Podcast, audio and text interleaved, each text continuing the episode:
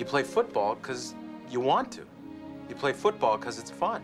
You play football so you can go out there and pretend that you're Joe Montana throwing a touchdown pass or Emmitt Smith going for a long run. And even if those Cowboys are better than you guys, even if they beat you 99 times out of 100, that still leaves One time. One time. Yeah. One time. Two brothers coach rival Pee Wee football teams, and only one can represent their small Ohio town. Join us as we chat about a role that's not very Rick Moranis dated Archie references, and a distant dad who's a distraction. Then we find out if 1994's Little Giant stands the test of time.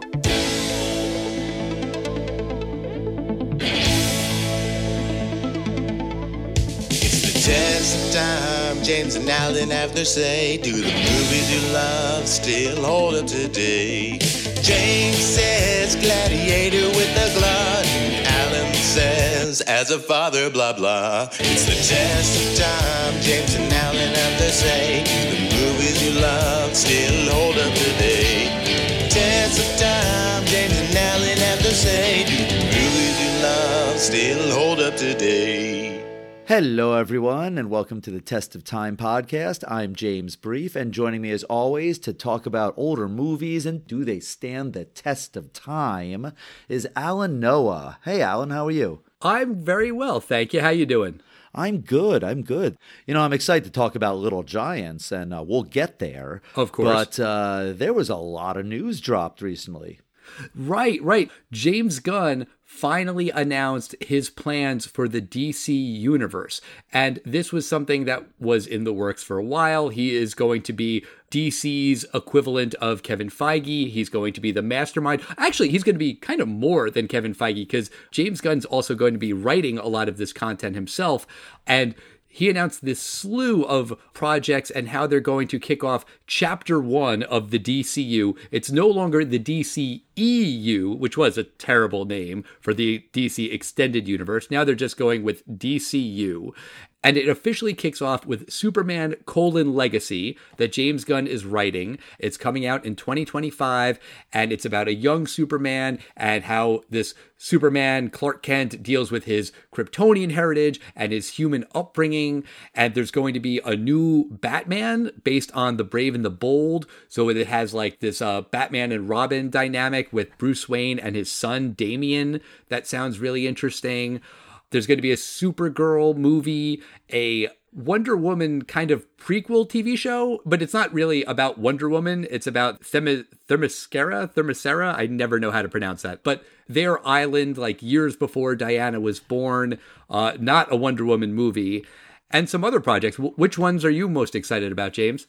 Well, there's a lot to be excited about here. And there's going to be a couple movies that we're going to see that are going to be the last remnants of what I guess you can call the Snyderverse or the, you know, the, the first go at the uh, DC movies. The DCEU, kind of? Exactly, the DCEU. You know, you had your Henry Cavill Superman, and uh, you are going to see another Jason Momoa uh, Aquaman later this year. Zachary Levi, uh, he's going to be in uh, the second Shazam film, uh, Fury of the Gods. Most interesting for a number of reasons, uh, the Ezra Miller uh, starring The Flash. And the Flash is going to be the thing that kind of bridges the old with the new. I think that's going to be their way of rewriting everything, probably including uh, most of the old cast, leaving room for them to make some sort of cameo at some point, you know, even if they are a little older. So it, that's going to be interesting. But that is kind of confusing because these movies that you talked about, Shazam 2 and The Flash and Aquaman 2, also the Blue Beetle is also coming out this year in 2023. Those movies are still happening, but they're not officially part of the DCU or maybe they are. It's really, really confusing. I watched the whole James Gunn announcement video and I've read some other interviews and stuff that he's done this week. It's not clear if Shazam is part of the DCU. He says that like Shazam leads into the Flash and the Flash resets everything. And then there's the Blue Beetle, which is its own separate thing. And it leads into Aquaman. And then Aquaman leads into Superman like the new Superman. So if all of these things are connected, then they are in the new DCU, which is fine. But then if Aquaman is in the new version, Jason Momoa as Aquaman was in the old version. So how are they going to bridge that? It could be just the Flash multiverse, yada, yada, yada. But the announcement that came out really didn't clearly specify what goes where. Basically, my guess is that if Aquaman 2 comes out after the Flash reset, they'll probably even like film one additional scene to make it make sense because everything is riding on this new DC world.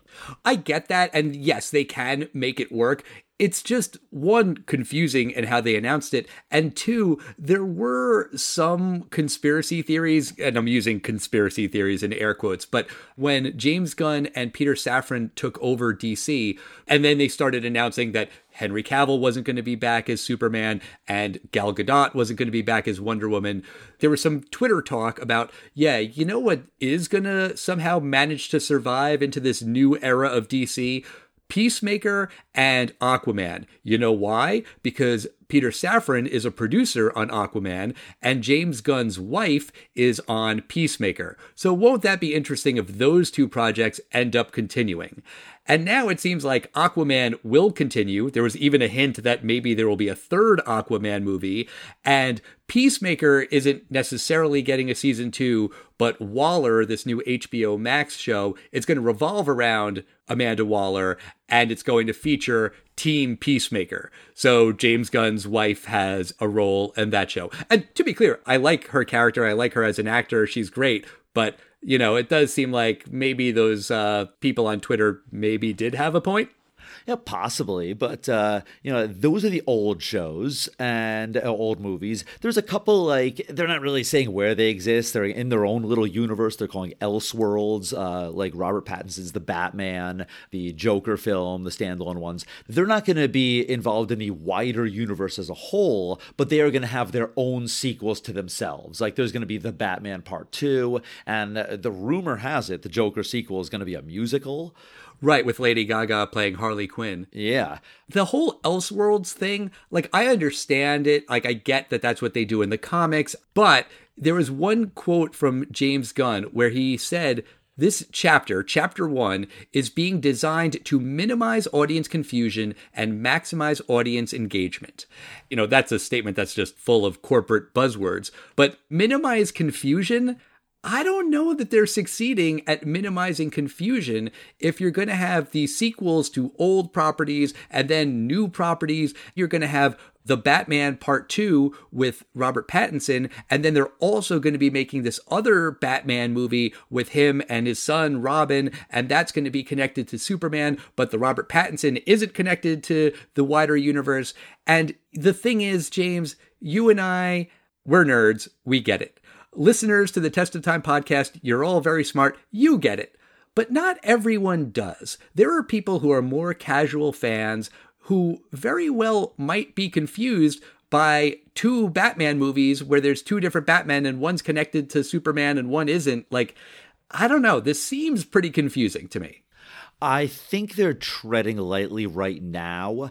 I really think they're trying not to piss anyone off. I wouldn't be surprised if some of these things aren't really going to happen. The Batman Part 2, that just makes good business sense. That movie made a ton of money. Joker Part 2, I mean, I despise the first one, but it did really, really well. It was critically acclaimed. So it makes sense that they would do it. And I think that one's maybe in production or pre production already. Maybe, but while I think the Batman was uh, successful and deserves a sequel, I think another well done Batman film in this new universe would be just as good. All people want is a good Batman film. They're not tied to Robert Pattinson the way people maybe would have been drawn to see, uh, you know, The Dark Knight Rises because they were so drawn into the first two films. I wouldn't be surprised if that one fell through, but I also think they're not going to doubt on Matt Reeves, who directed that. He's done very well with all of his films, so there's probably a little more politics rather than pure uh, comics in this. But yeah, I want to just talk about some of the uh, titles that are coming out in these new series. Um, something I'm very excited about is that the announcement alluded to certain specific uh, graphic novels or comic runs done by specific uh, writers. Because I have always thought this is a no brainer, Al. When you have an IP character, an established character, and you have like 80 years uh, of stories. Just pick the best ones. You know, pick the ones that the fans love. And sometimes they do their own thing and they make up their own powers. And it's like, don't do it. Just do what people like. And I'm very encouraged by some of the books that they're basing their stuff on. And I think this stuff could be really cool.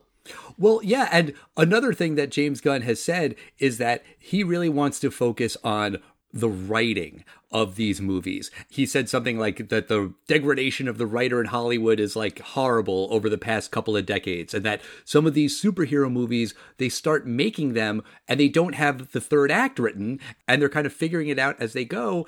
And you can kind of see that with some of these movies, and that's a problem. And James Gunn himself is a writer and a director, but he really is placing an emphasis on the writing. And for me, as a writer, like I love that. I think that is very, very important. And like you're saying, if you're going to base it on good source material and then you're going to really make sure that there are scripts that work, that is encouraging. He said, you know, with all of these movies and, you know, they're going to have release dates that'll be announced. He's like, if it's not ready to film, if the script isn't done, we will not film. We will push the release date back. I don't care if that looks bad. We will not film a movie until the script is solid.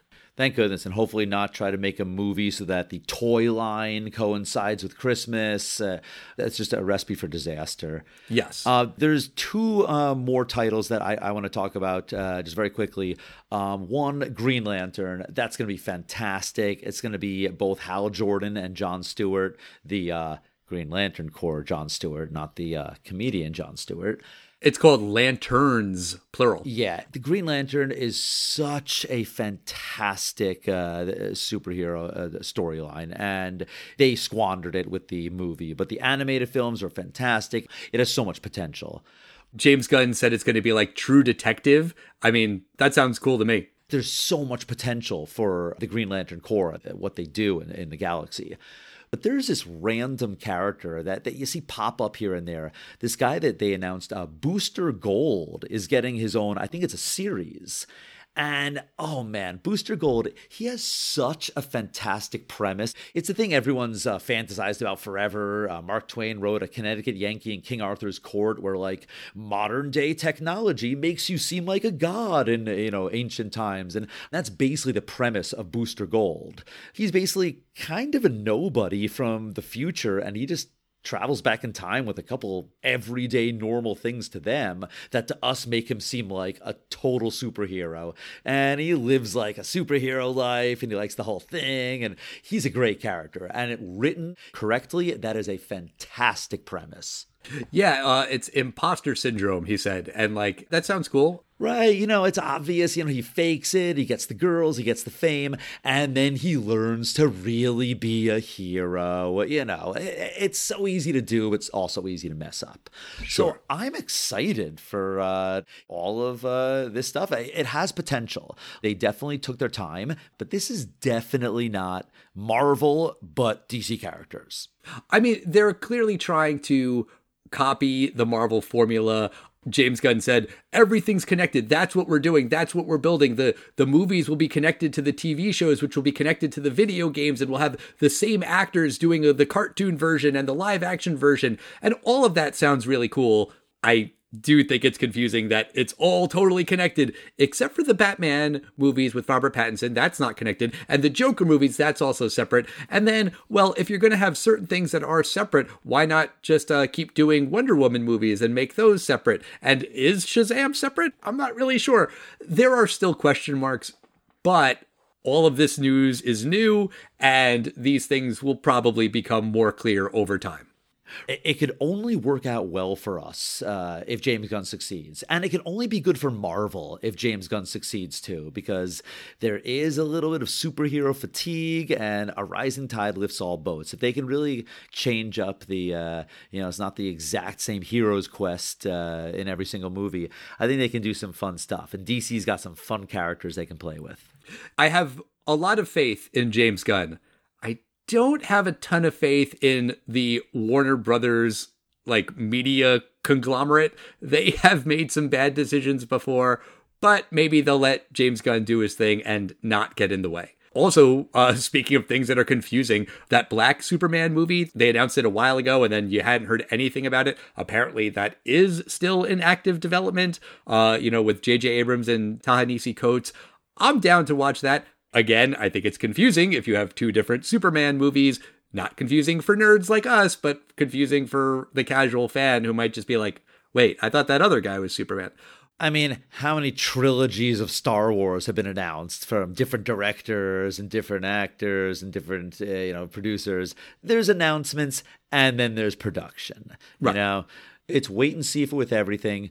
And good luck to Warner Brothers, James Gunn, and uh, I hope it pays off for us, the viewers. Yeah, fingers crossed. But let's talk about Little Giants. This is a movie that I was thinking we could do around Super Bowl time. We're a week early. The thought occurred to me hey, maybe the Giants will be in the Super Bowl. They're not, they were eliminated. But it doesn't matter. This movie's not like Super Bowl worthy. It's about Pee Wee football. But I know you love sports movies. I know you love kids movies. This just seemed like a movie that I could put on the list and you would be like, yeah, cool, great, sure. Well, I wouldn't say I love kids' movies as a generalization, Al. No, but you love kids' movies where they're playing sports. You're correct in that regard. Of course, I'd seen this film. Uh, You'd seen this film, right, Al? You know, I'm not a hundred percent sure that I saw the whole thing. As I was watching it, there was one part where I was like, oh, this seems familiar. And it's very, very early in the movie when Ed O'Neill is saying, I brought home this championship and that championship, and of course, a Heisman Trophy. Like that felt familiar to me, but the rest of it, I don't know that I'd seen it. I know I'd heard the annexation of Puerto Rico a million times, honestly, I don't know if it's because I saw the movie a million times or because I've heard you, James Brief, say it a million times. And actually, I take that back. I do know it's because I heard it from you a million times. That's possible. Well, this film, uh, it's one of these uh, 90s sports flicks, but I'd say that this film stands out a little bit because it's not as much about the children in the film as much as uh, this film is about uh, two rival brothers, Danny and Kevin O'Shea, played by Rick Moranis and Ed O'Neill. Kevin, uh, Ed O'Neill's character, he's always been the town hero because of his successful football career, while Danny, played by Rick Moranis, he's never really been in the spotlight. And when Kevin decides to coach the local Pee Wee football team, he winds up cutting several of the kids trying out, including Danny's daughter, Becky. The rejected kids decide to form their own football team with Danny as their coach. But there is a rule that says each town can only have one team, so Danny's Mighty Cowboys face off against Danny's Little Giants. Will the ragtag group of misfits be able to beat the superior team? Of course they will, because it's a 90s sports film. You know what? There was one moment where I was like, are they going to lose? Like, no, why would I even think that they're going to lose? Of course they're not going to lose. That's not how these movies work. But when this movie came out in 94, how did it do at the box office? You know, I found a staggering number for this film, which said that it was a $20 million budget. And Rick Moranis, you know, he has like hit after hit, uh, Honey, I Shrunk the Kids and Ghostbusters films. I could see him commanding a couple million. And Ed O'Neill, I mean, this is Al Bundy. I mean, he's on the most popular show on television.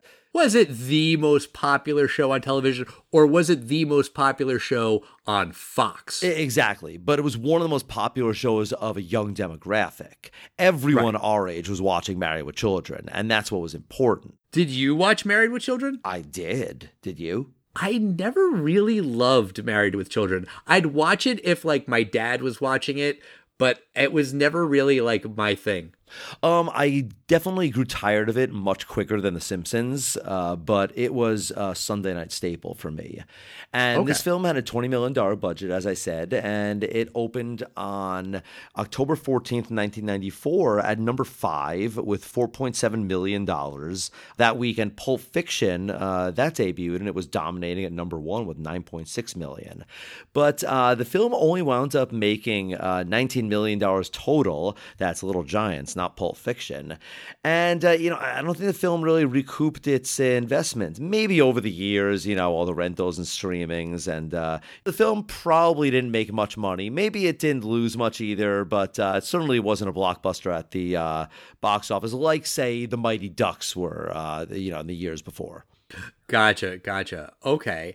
Um the movie starts out with Icebox or Becky is her real name in the movie, the real name of her character, and she wants to play football but she can't because she's a girl. And you know, the woke guy in me wants to say, "Oh, that doesn't stand the test of time because blah blah blah blah blah. Nowadays we're more enlightened and yada yada yada." But also, no, nowadays there are still plenty of people who would say that a girl can't play football. And also, it is a theme of the movie that they talk about how she isn't doing something that is conventionally feminine, but that's okay because that's what she wants to do. And maybe she goes away from it and then she comes back to it. And I sort of appreciate the fact that they take that seriously. I feel like in the Mighty Ducks, it's like, there's a girl and she's good at sports. Whoa! And then that's it. That's like the whole entirety of her character. I think this movie actually takes some time to explore what it's like to be a girl who wants to do this male dominated thing and actually do it in a way that's funny and silly because it's a kids movie, but also treats it somewhat seriously. Right, and it, it kind of reminds me of one of the classic Simpsons jokes when uh, Bart is trying out for uh, the football team, and suddenly uh, the viewer thinks that the premise of the show is going to be Lisa suddenly from out of nowhere she wants to join the team, and she's a she's a girl, Al, and the coach who happens to be Ned Flanders is like, "Oh, Lisa, that's great. We already have three girls on our football team," because someone like Ned Flanders is going to be not only inclusive, but he's going to take anyone who has the ability to play. And the thing that they do in this film is they don't waste time with it being uh, Becky is just a girl, but she's actually quite talented. Right. The thing that really caught my eye in the beginning of the movie is that Kevin O'Shea, played by Ed O'Neill, he is a horrible, horrible uncle. I'm not saying he's a bad coach, but like he has it in his head that Becky can't play football because she's a girl. And he still lets her try out. And he sees that she is really good and really talented. And then he cuts her anyway because she's a girl if he really feels strongly that girls can't play football, I don't agree with that. But if that's his feeling, then he should pull her aside, pull his brother aside before the tryouts and say, look, she can't make the team. She shouldn't try out because she's going to do well and I'm going to have to cut her anyway. And it's going to be a whole thing. And he doesn't. And I was like, you know what? I just hate him right out of the gate. And maybe you're supposed to, but like the other kids that are cut, they're not very athletic. You understand why they would be cut if he's trying to build a championship team and it sucks and their feelings are, are hurt and it's bad. But like with her, it's like, dude, that's your niece, man. You can't do that to your niece. You make an excellent point about the tryout. He definitely should not have had her try out if she had zero chance. And I think that's true of anybody. Um, Right. You don't let them do that.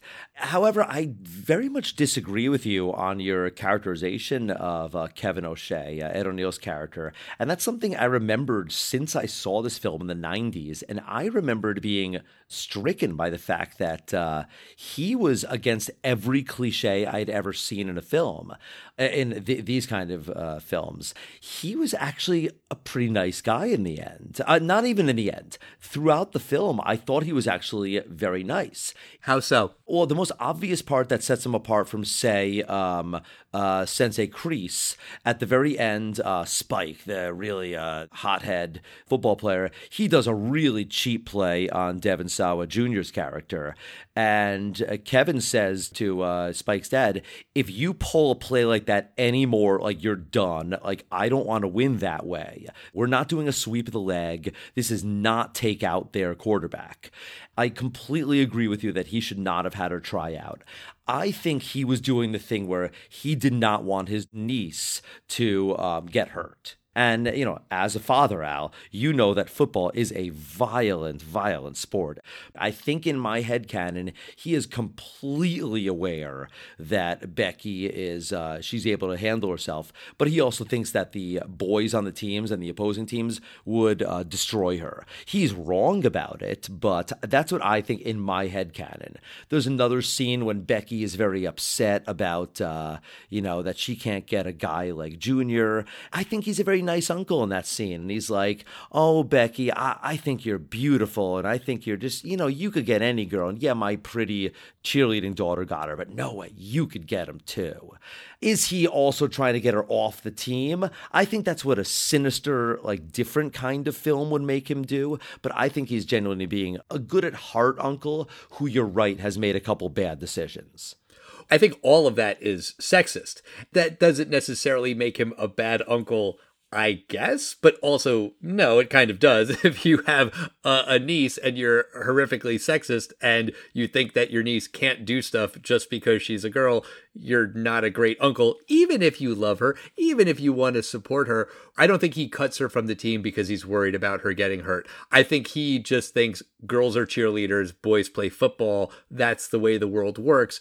And I also think it's worth pointing out that at the end of the movie, he doesn't like come around and like learn a lesson about that. At the end, he's not like, oh, you can play football. You're a girl and you're still great at football. He never says that. And at the end of the movie, you know, the Giants beat his Cowboys. And then Rick Moranis' character is like, well, we should join teams and we should be one town, one team, and we'll both be head coach. They kind of walk off into the sunset together, agreeing that that's a great idea but they haven't reconciled this one thing where Kevin believes very firmly that girls can't play football and Danny's going to want his daughter on the team. A line about that would have helped, I think. Uh, you know, I would argue, and it's not explicit, the line, but there's a part when uh, Spike taunts Becky and uh, he pushes her too far and she decides to go in, you know, and that's the cliche. She comes in at the very end and saves the day. Kevin does say one line and he goes, That's my niece, and she's pissed off. I think he knows that it's all about Becky. And I think at that moment, in again, my head canon, I think he realizes the error of his ways. I also think he does realize the general error of his ways because um, Danny, at the very end, when he is now the coach of the team that's going to be in this Pee Wee uh, league, he goes to his brother and he goes, Look, you're the better football person. You should be doing this. But everyone who wants to play football needs to play. And then Kevin goes, you know, I'll think about it. In the smile, that means, of course I will. Because now the great Kevin O'Shea gets to be a, a, coach for probably a great team. I think it was a, a nice ending that he does learn a lesson. I mean, I'm not saying you're definitely wrong. I'm just saying that there's just some element of him that is purely sexist that is kind of unresolved and you just kind of leave the movie with the shrug of like well that's him. And you could certainly say like from a test of time perspective that there are people like that to this day who think that girls can't do this and that and it's hard to convince someone who's very stubborn about something like that. So eh, whatever. I mean, I appreciated the way they uh, portrayed Icebox. You know, they didn't do any kind of pandering. They didn't have to do any silly things like in the Mighty Ducks, uh, the later ones. They have the girls do their figure skating moves. I, I did like that Icebox was uh, just straight up believable. She makes a couple clutched uh, blocks or tackles. And, you know, yeah, uh, Kevin might have crossed the line, uh, you know, with the way he treated other people. I thought, if anything, Danny crossed the line by 2023 standards, not necessarily by 1994 standards, because he plays a quote unquote practical joke on his brother when Kevin and his assistant coach are hiding in the bushes and they're trying to spy on their rival team to see their plays. Danny, uh, he doesn't like call them out or call the police to like get rid of them. He calls the police specifically to say that there are creepy men like spying on the children. It's glossed over in one line, but Kevin spends the night in jail, presumably booked on like, you know, whatever the peeping Tom uh, crime is. That's not a minor thing in 2023. I don't know. Were you thinking the same thing, Al? I wasn't thinking that. I was just thinking of like it's a kids movie and that's like a silly thing to happen to this character. But what happens to the character in reality, you know? He's now like a registered sex offender. Does he spend the night in jail? I think he say he spent the night in jail. In the newspaper it says like local hero arrested. But that's it, Al. The cover, the above the fold cover, banner to banner, is local hero arrested. Wow. Uh, it is not a thing to uh, joke about, folks. You're not wrong. I feel like it was just that, like, he's a smart guy, and so he's going to outsmart his brother that way. Exactly. That's what it was meant to be. There's one Ed O'Neill line I love. Um, it's in the beginning when it's establishing that he's like a tough guy. Someone was eating some uh, Cheetos, and he goes, "Crunchy or puffed?" Kid answers, "Puffed," and his reply, "Wimp." It's a great line. I don't get it. I don't know why that makes him a wimp. I don't get it either. It's just he's decided like one of those makes you a wimp. I, I don't know. It's just his delivery. What do you think of the kid actors in this film? Honestly, they're fine. They're good enough. They do what they need to do. I watched this movie with my kids and they were both laughing. A lot of their jokes are kind of slapstick. It's not really elevated humor, but it did still work at making my kids laugh.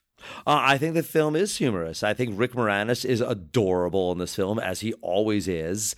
It's not like his stupid nerdy 80s hair, like Honey, I Shrunk the Kids or Ghostbusters.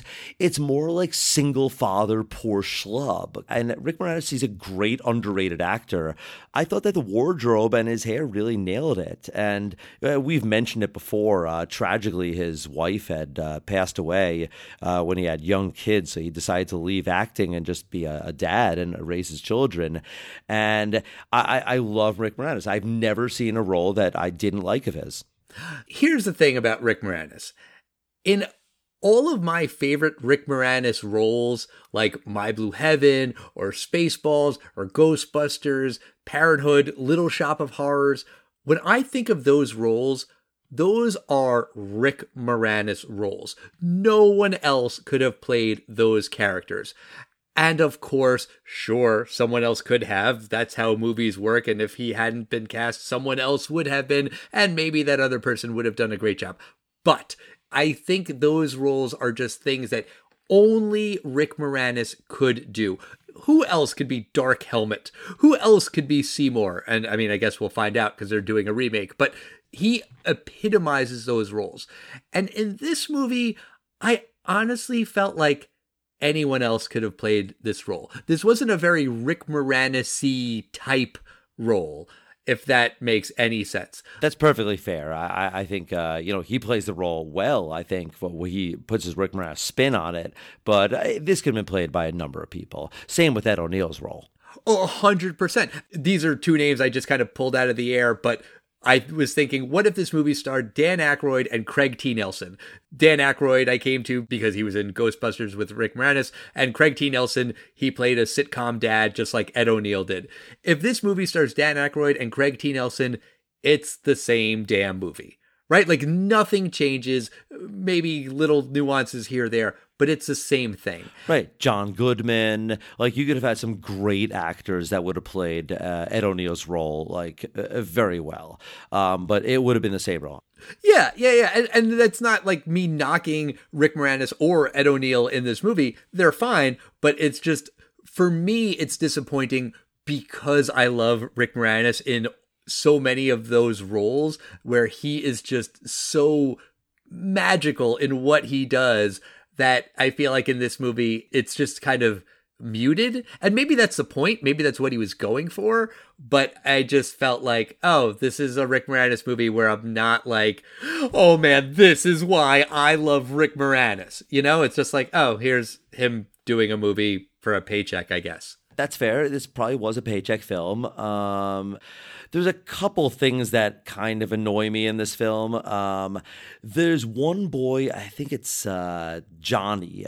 His dad is never around, and uh, that's a perfectly fine trope, and there's actually a lot you could do with that. But the thing that happens at the end is that his dad comes to the game and the boy like runs through to the end zone to hug his dad, but he's able to evade all of the uh, tacklers and uh, everything to get to his dad. I thought that was a little silly. I never liked that one.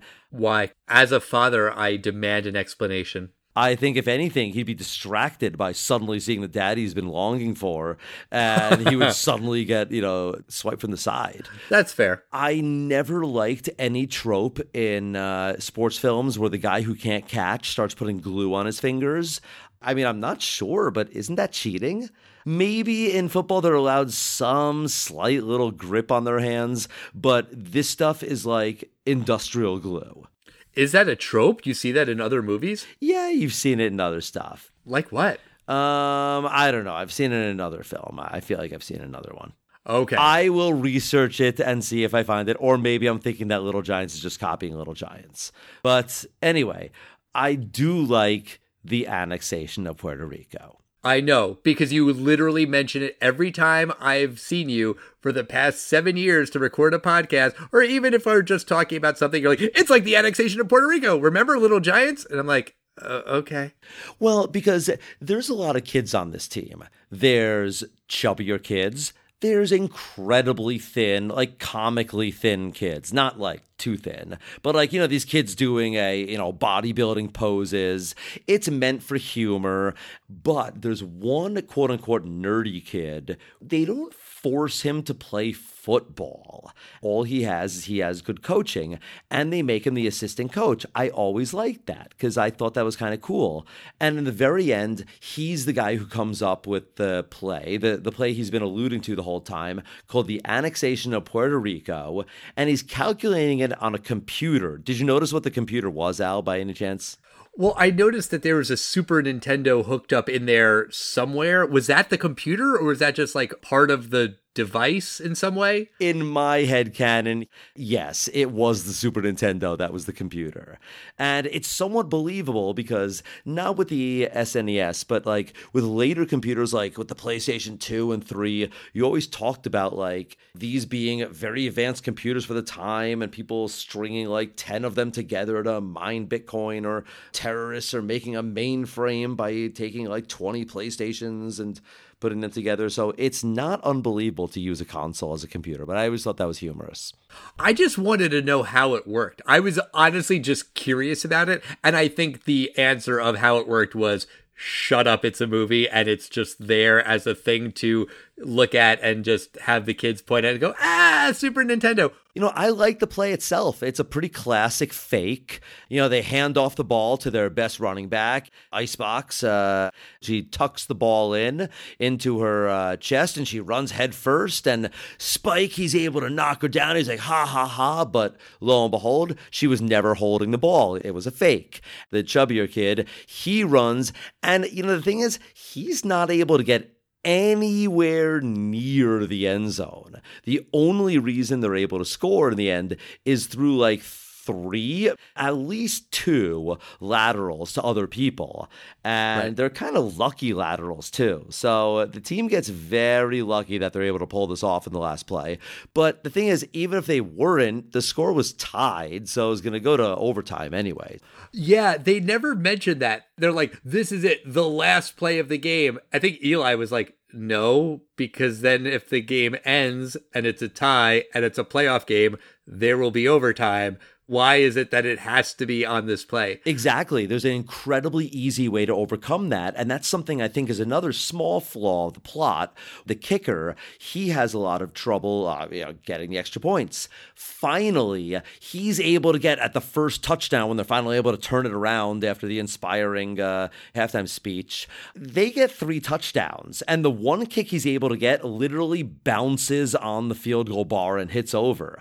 Like, it could have been incredibly easy easy to show, yeah, he gets the next one, but oh no, he missed the third one. So they're down by a point and then they somehow get the ball again in a turnover and they have one more play. It's too far for a field goal, so they go for the touchdown. You're right, like there's no stakes on this last play because they're going to overtime. Just make them down by a point.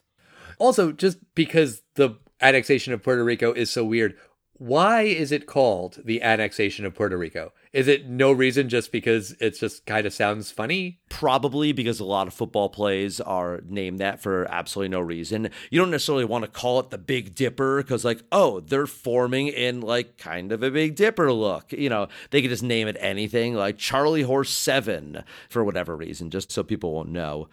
Okay. I mean, I guess that still stands the test of time because Puerto Rico's not a state. Although even if it was, that's still a different thing. Annexation versus being granted statehood, right? it, it, would still be a, a, phrase that would still work from a historical standpoint, I guess. Yeah, I don't know. Was Hawaii like annexed to the United States? Uh, I'm not really sure uh, how the terminology works. That's a very good question. I really don't know. But uh, you know, one thing I do like in this film is I really like the uh, the motivational turnaround speech. Yeah, you know, it's a cliche of sports films that you know the coach is going to say something and they turn it around, but. I thought that this one really rings true because there's something that kind of bothers me about, you know, the weak guys overtaking the truly gifted athletes in that they really shouldn't be able to do it.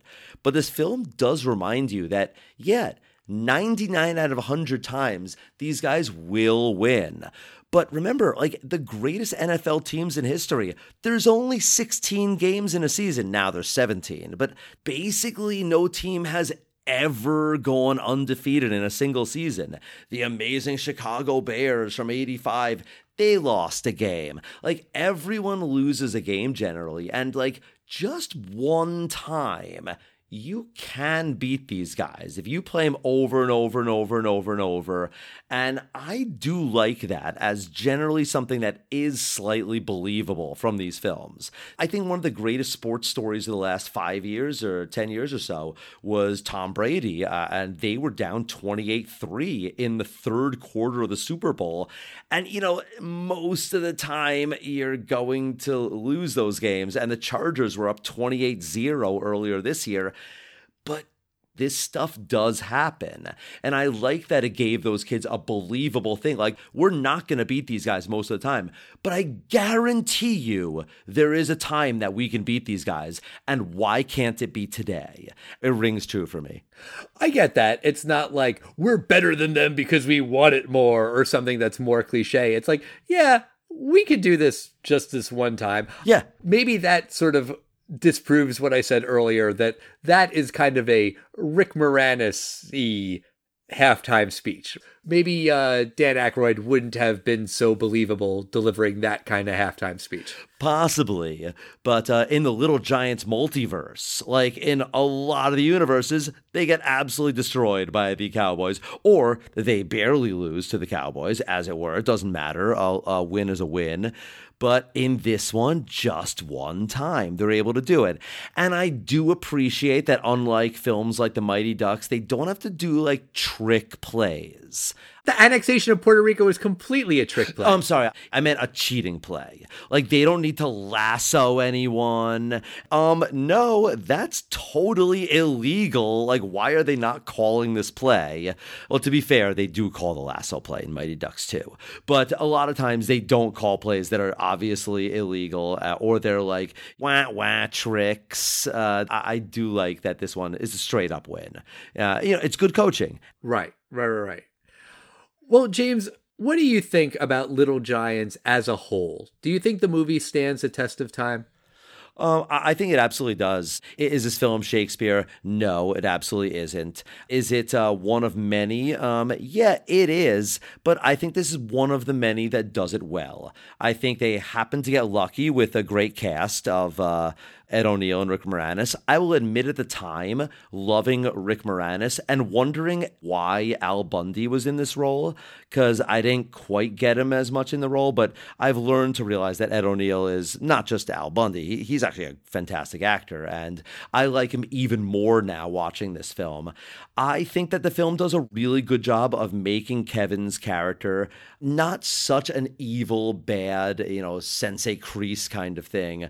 You know, it has flaws And yeah, there's some cringy parts, and Devon Sawa is way too old for for his role.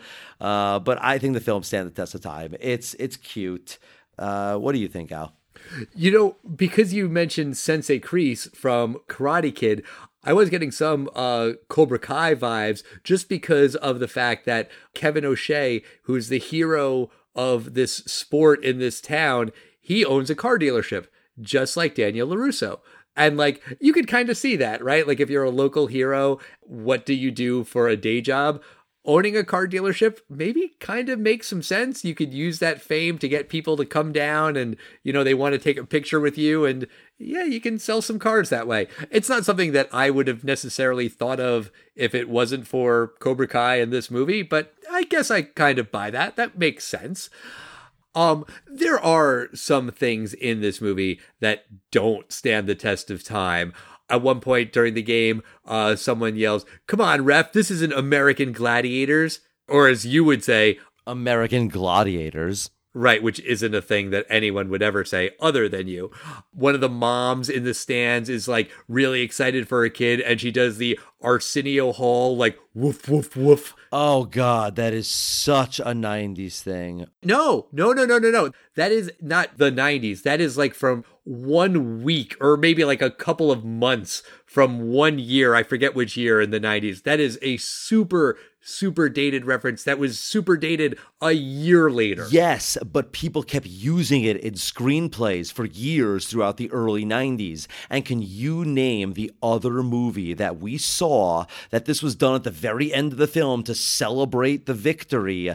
And it was so cringy. And I think this film is like from 95 or 96.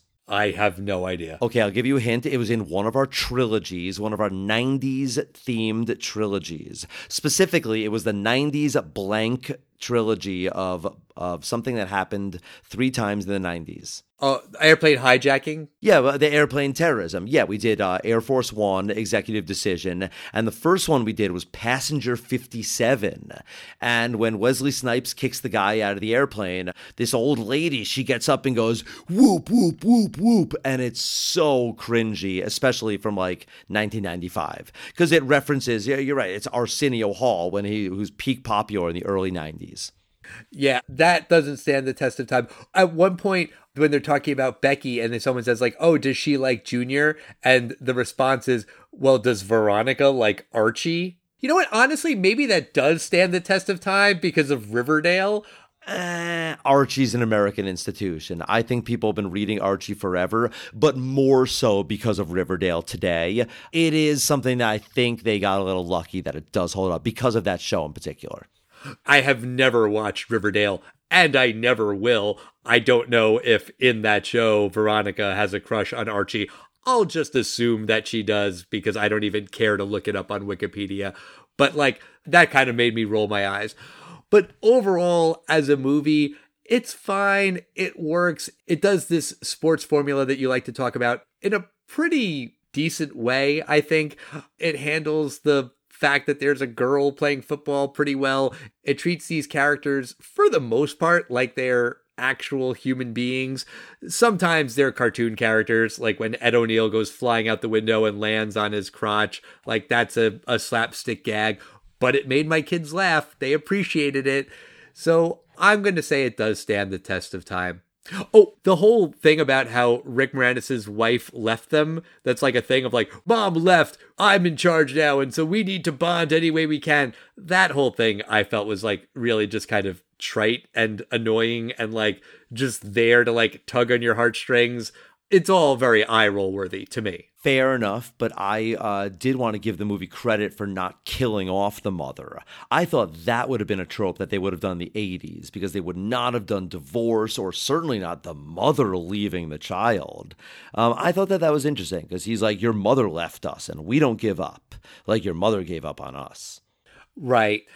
But yeah, it stands a test of time. I'm probably never going to watch this movie again, but that's okay. I don't know that it got me more excited to watch the Super Bowl, quite frankly.